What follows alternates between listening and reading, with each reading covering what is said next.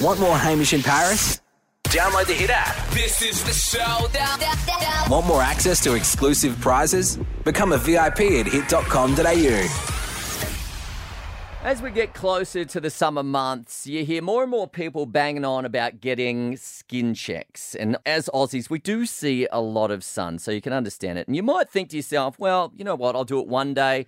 Or skin cancer, that only happens to other people. Well, I got a mate that's had his own little scare recently. He happens to be on the line right now. Mick, how are you? I'm well, thanks, guys. How are you travelling? Yeah, not too bad at all. Mick, I don't know you or your story. Could you run me quickly through exactly what's happened? Um, so I had my second bout recently, uh, which was a spot on the nose that wouldn't go away. Got a bit stubborn and, and held it off as long as I could. Eventually went to the uh, skin specialist and they cut it out two days later. So they wanted to get onto it pretty quickly. Yeah, how long did you suspect that something was up with that bump? Was it just a few weeks, a few months, or even longer? Being a typical male is pretty stubborn. Um, I probably knew for maybe six months that there was a problem. And that's the thing, and, and not going to say it's all guys that do it, but uh, some people wait until they get a, a shopping list of ailments before they go and see a doctor. Uh, were you waiting for that shopping list of ailments to get a little longer before you dropped into your um, your doc? Um, I think it was uh, a combination of a couple of things. I was pretty um, put off from the two experiences that I had previously. I had um, seven layers of skin taken off my lips, and I had a big chunk taken out of my hand. So they kind of emotionally set me back where I really didn't want to go and have any more treatment, especially on your face. Combination of being a bit stubborn, but being being a bit scared, which is pretty stupid. Yeah, well, that's fair enough, though. And I think it's a country thing as well that a lot of people go, Oh, you'll be right, mate. Don't worry about it. You don't need to get it checked out. And that's in combination with out here, we're always in the sun. We've got a lot of farmers in our area, a lot of people who are outside for their professions, and we are exposed. We see a spot and go, Don't worry about, about it, mate. You'll be all good. Don't bother. What would you say to anyone who is hesitant to get their first skin check, maybe, and they're putting it off and off and off? And I know they're probably listening right now thinking, Oh, that's me. Yeah, I think you guys said at the beginning of the, of the talk, um, it's not going away, um, and it doesn't go away; it just gets worse. So the longer you leave it, you know, the, the more trouble you're going to be in when you finally uh, face up to getting something done.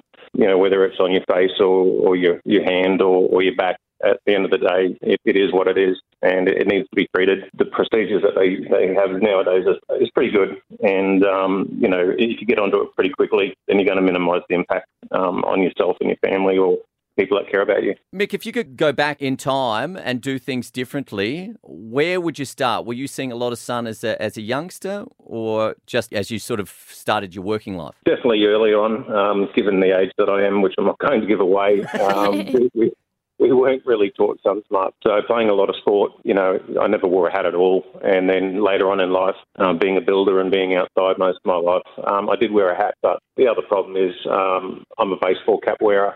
And uh, speaking to the doctors at the skin clinics, um, they're one of the worst things that you can do because your, your ears are exposed the whole time. Um, you may be covering up your face, but um, that was one of the biggest ones they saw. So going back, it, it would be definitely being more sun conscious, but uh, the timing in, in, in that time it just wasn't one of those things that happened regularly.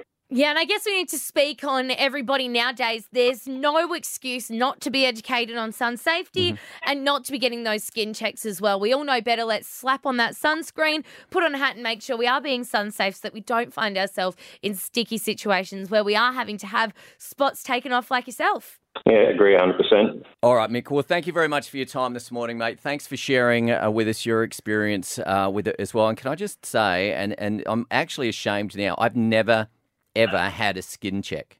Never. Well, so, yeah, so maybe, maybe it's something that we should get onto pretty much straight away. Uh, and I, will book in for one today.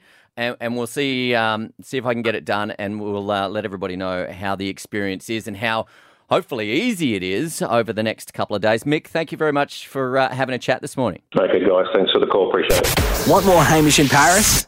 Download the Hit app. This is the showdown. Want more access to exclusive prizes? Become a VIP at hit.com.au.